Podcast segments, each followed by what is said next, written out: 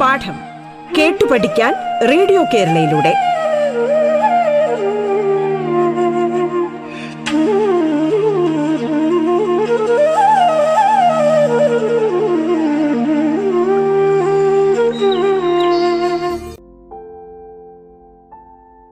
ഞാൻ Isaac Daniel Mavelikkara bishop Hodges higher secondary സ്കൂളിലെ സാമൂഹ്യശാസ്ത്ര അധ്യാപകനാണ്.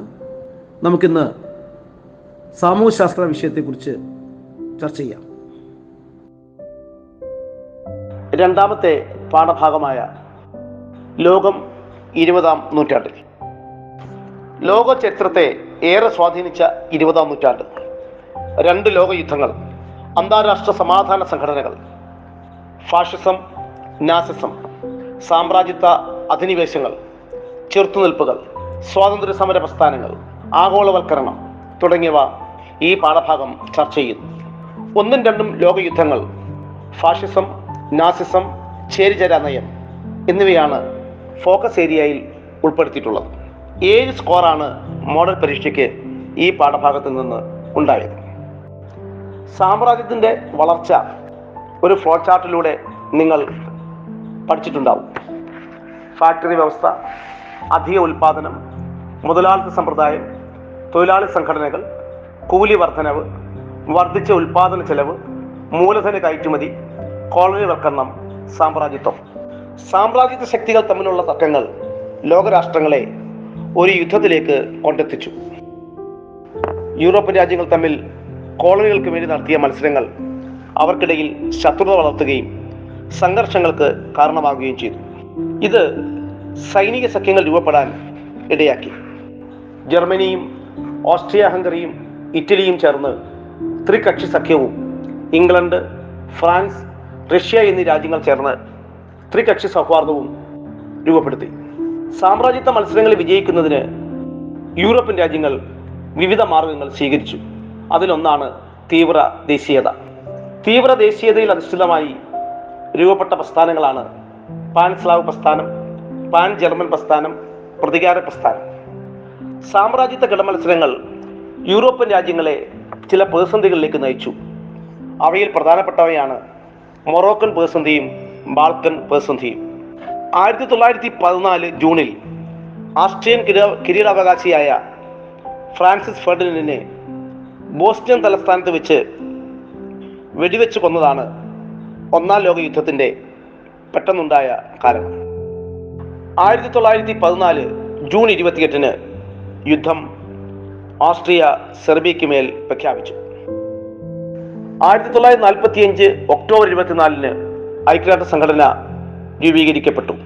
2-ാം ലോകയുദ്ധാനന്തരം സാമ്രാജ്യത്വ ശക്തികളുടെ മേധാവിത്വം ചോദ്യം ചെയ്യപ്പെട്ടു തുടങ്ങി. സാമ്രാജ്യത്വ ശക്തികളുടെ ഭരണത്തിൽ നിന്നും കോളനികൾ സ്വാതന്ത്ര്യം നേടി. Gandhiji, Nelson Mandela, Kwame Nkrumah, Jomo Kenyatta എന്നീ നേതാക്കന്മാരെ നാം അവിടെ പരിചയപ്പെടുന്നു. 2-ാം ലോകയുദ്ധാനന്തരം അമേരിക്ക പുതിയ രാഷ്ട്രീയ സാമ്പത്തിക ശക്തിയായി മുതലാളിത്ത ചേരിക്ക് നേതൃത്വം കൊടുത്തു. സോഷ്യലിസ്റ്റ് സാമ്പത്തിക വ്യവസ്ഥ സ്വീകരിച്ച രാഷ്ട്രങ്ങളുടെ ചേരിക്ക് സോവിയറ്റ് യൂണിയൻ നേതൃത്വം നൽകി.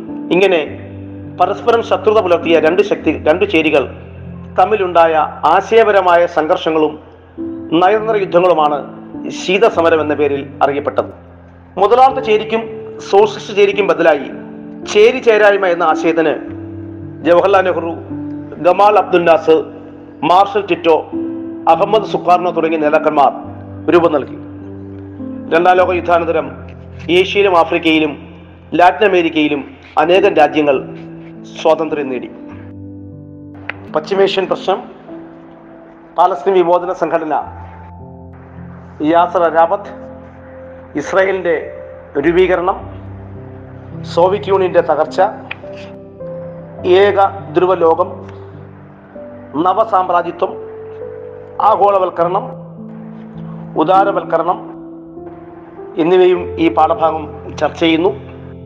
അവയും നിങ്ങൾ പ്രാധാന്യത്തോടെ പഠിക്കേണ്ടതുണ്ട്. ബ്രിട്ടീഷ് ചൂഷണവും ചെറുത്തുനിൽപ്പുകളും. ബ്രിട്ടീഷ് ആധിപത്യം ഇന്ത്യയിലെ വിവിധ വിഭാഗം ജനങ്ങളുടെ ജീവിതത്തിൽ സൃഷ്ടിച്ച പ്രത്യാഘാതങ്ങളെയും അവർ നടത്തിയ ചെറുത്തുനിൽപ്പുകളുമാണ് ഈ പാഠഭാഗം ചർച്ച ചെയ്യുന്നത്.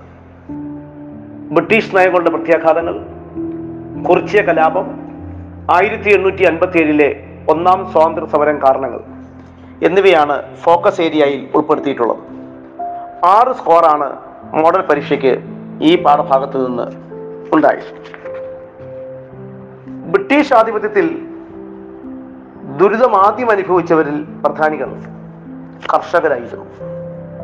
ബ്രിട്ടീഷുകാർ നടപ്പാക്കിയ ഭൂനികുതി നയങ്ങളായിരുന്നു കർഷകരുടെ നട്ടെല്ലൊടിച്ചത്.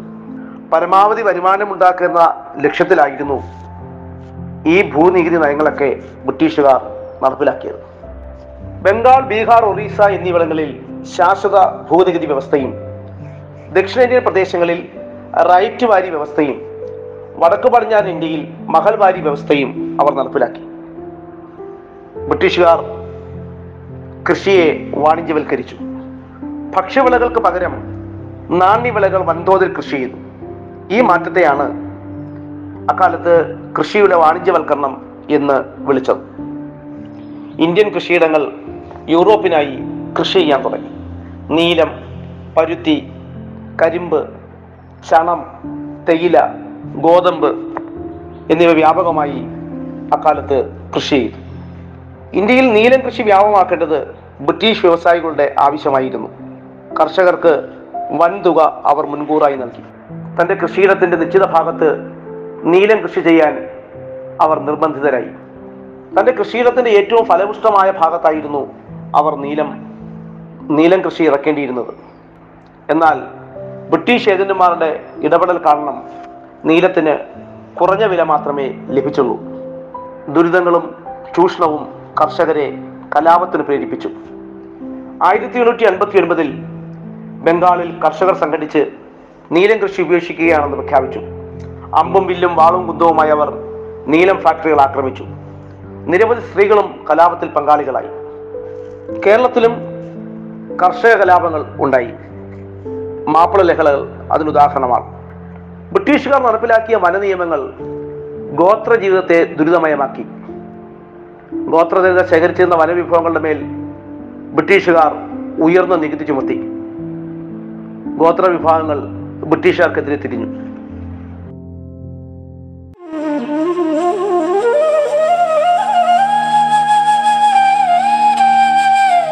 പാഠം കേട്ടു പഠിക്കാൻ റേഡിയോ കേരളയിലൂടെ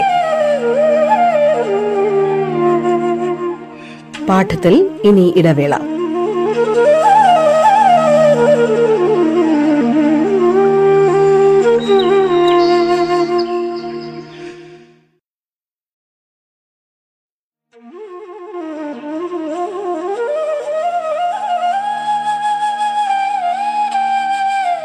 പാഠം കേട്ടു പഠിക്കാൻ റേഡിയോ കേരളയിലൂടെ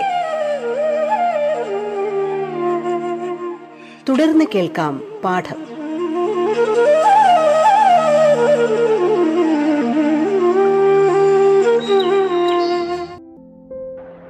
കേരളത്തിൽ ബ്രിട്ടീഷുകാരുടെ ചൂഷണത്തിനെതിരെ നടന്ന ഒരു ഗോത്ര കലാപമാണ് കുറിച്യ കലാപം.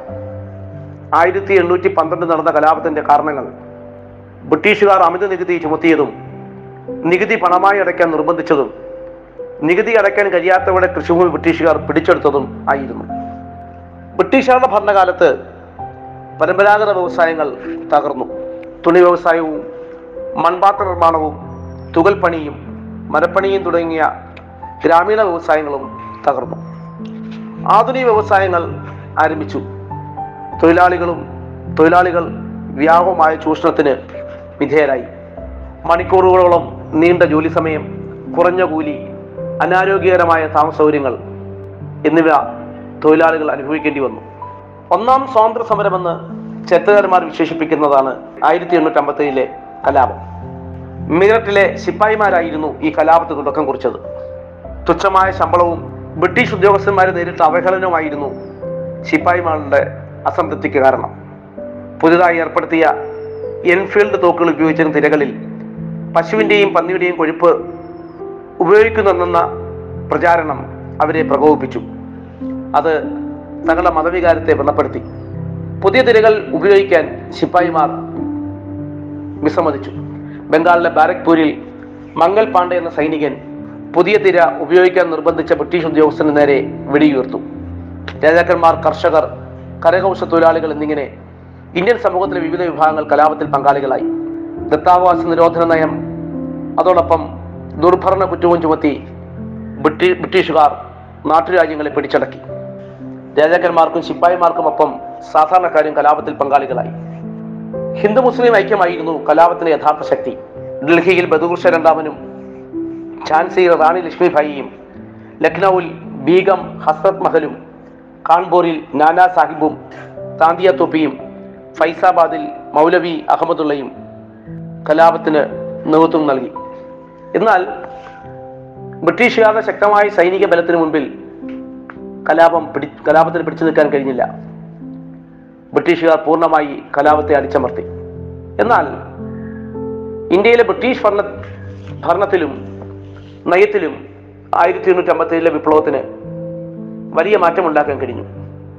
ഇന്ത്യയുടെ ഭരണം ഇംഗ്ലീഷ് ഈസ്റ്റ് ഇന്ത്യ കമ്പനിയിൽ നിന്ന് ബ്രിട്ടീഷ് പാർലമെന്റ് ഏറ്റെടുത്തു. ബ്രിട്ടീഷുകാരുടെ ചൂഷണം ഇന്ത്യൻ ജനത തിരിച്ചറിഞ്ഞു. 1885 ഡിസംബറിൽ ഇന്ത്യൻ നാഷണൽ കോൺഗ്രസ് എന്ന സംഘടന രൂപീകരിക്കപ്പെട്ടു. ദാദാഭായ് നവറോജി ചോർച്ചാ സിദ്ധാന്തം അവതരിപ്പിച്ചു. ഇന്ത്യൻ സമ്പത്ത് ബ്രിട്ടനിലേക്ക് ചോരുന്നത് എങ്ങനെയെന്ന് അദ്ദേഹം വിശദീകരിച്ചു. ഇന്ത്യയിൽ നിന്നുള്ള അസംസ്കൃത വസ്തുക്കളുടെ കയറ്റുമതി, ഇന്ത്യയിലെ ബ്രിട്ടീഷ് ഉദ്യോഗസ്ഥർ നൽകുന്ന ശമ്പളവും പെൻഷനും, ഇന്ത്യയിൽ ബ്രിട്ടീഷ് ഉൽപ്പന്നങ്ങൾ വിറ്റഴിക്കുക വഴി അവർക്ക് ലഭിച്ച ലാഭം, ഇന്ത്യയിൽ നിന്ന് പിരിച്ചെടുക്കുന്ന നികുതി. സ്വദേശി പ്രസ്ഥാനം ഇന്ത്യയിൽ ശക്തിപ്പെട്ടു. സ്വദേശി വസ്തുക്കളുടെ ഉപയോഗവും വിദേശ വസ്തുക്കളുടെ ബഹിഷ്കരണവും ഇന്ത്യൻ വ്യവസായങ്ങൾക്ക് പുതുജീവൻ നൽകി. സ്വദേശി പ്രസ്ഥാനത്തോടെ ഇന്ത്യൻ ദേശീയത കൂടുതൽ ശക്തിപ്പെട്ടു. ബാല ഗംഗാധർ തിലക്, ലാലാ ലജ്പത് റായ്, ബിപിൻ ചന്ദ്ര പാൽ എന്നിവർ ബ്രിട്ടീഷ് ഭരണം അവസാനിപ്പിക്കേണ്ടതിൻ്റെ ആവശ്യകത ഊന്നിപ്പറഞ്ഞു. അവർ ലാൽ പാൽ ബാൽ എന്നറിയപ്പെട്ടു. സംസ്കാരവും ദേശീയതയും. സാംസ്കാരിക രംഗത്തെ മാറ്റങ്ങൾ ഇന്ത്യൻ ദേശീയതയുടെ വളർച്ചയ്ക്ക് കാരണമായതെങ്ങനെയെന്ന് ഈ പാഠഭാഗം വിശദീകരിക്കുന്നു. വിദ്യാഭ്യാസം, ദേശത്തിന് ദേശീയത, കലയിൽ എന്നിവയാണ് ഫോക്കസ് ഏരിയയിൽ ഉൾപ്പെടുത്തിയിരിക്കുന്നത്. 5 സ്കോറിൻ്റെ ചോദ്യങ്ങളാണ് ഈ പാഠഭാഗത്തു നിന്ന് മോഡൽ പരീക്ഷയ്ക്ക് ചോദിച്ചത്. 19-ആം നൂറ്റാണ്ടിൽ ഇന്ത്യൻ ദേശീയ പ്രസ്ഥാനത്തോടൊപ്പം തന്നെ പൗരസ്ത്യ വിദ്യാഭ്യാസവും ഇന്ത്യയിൽ പ്രചാരം നേടി. ബ്രിട്ടീഷ് ഭരണത്തോടുള്ള വിധേയത്വം സൃഷ്ടിക്കുന്ന പാശ്ചാത്യ വിദ്യാഭ്യാസ രീതിക്ക് ബദലായി ഇന്ത്യൻ സംസ്കാരവും പാരമ്പര്യവും ദേശീയതയും കാത്തു സൂക്ഷിക്കുവാനും വളർത്തിയെടുക്കുവാനുമുള്ള ശ്രമമാണ് പൗരസ്ത്യ വിദ്യാഭ്യാസം മുന്നോട്ട് വെച്ച ആശയം. ഇതുമായി ബന്ധപ്പെട്ട് ഇന്ത്യയിൽ രൂപപ്പെട്ട വിദ്യാഭ്യാസ സ്ഥാപനങ്ങളെക്കുറിച്ചും അവരുടെ പ്രവർത്തനങ്ങളെക്കുറിച്ചുമൊക്കെ നിങ്ങൾ പഠിച്ചിട്ടുണ്ടാവും. അവ നിങ്ങൾ നന്നായി ബോധ്യപ്പെട്ട് പരീക്ഷയ്ക്ക് പോകേണ്ടതുണ്ട്. അതുപോലെ തന്നെ ദേശീയത, കലയിൽ ഇന്ത്യൻ ചിത്രകാരന്മാർ ഇന്ത്യൻ ചിത്രകലയെ പാശ്ചാത്യ സ്വാധീനത്തിൽ നിന്നും മോചിപ്പിക്കാനും ഭാരതീയ സംസ്കാരത്തിലും ദേശീയ പാരമ്പര്യത്തിലും അടിയുറച്ച പൗരസ്ത്യ കലയെ പ്രോത്സാഹിപ്പിക്കുകയും അതിലൂടെ ദേശീയത വളർത്തുവാനും ശ്രമിച്ചു. ഇതുമായി ബന്ധപ്പെട്ട നിരവധി ചിത്രകാരന്മാരുടെയും അവരുടെ രചനകളെയും കുറിച്ച് പാഠപുസ്തകത്തിൽ പരാമർശിക്കുന്നുണ്ട്. അവയും കൃത്യമായി നിങ്ങൾ മനസ്സിലാക്കിയിട്ട് വേണം നിങ്ങൾ പരീക്ഷാ ഹാളിലേക്ക് പോകേണ്ടത്.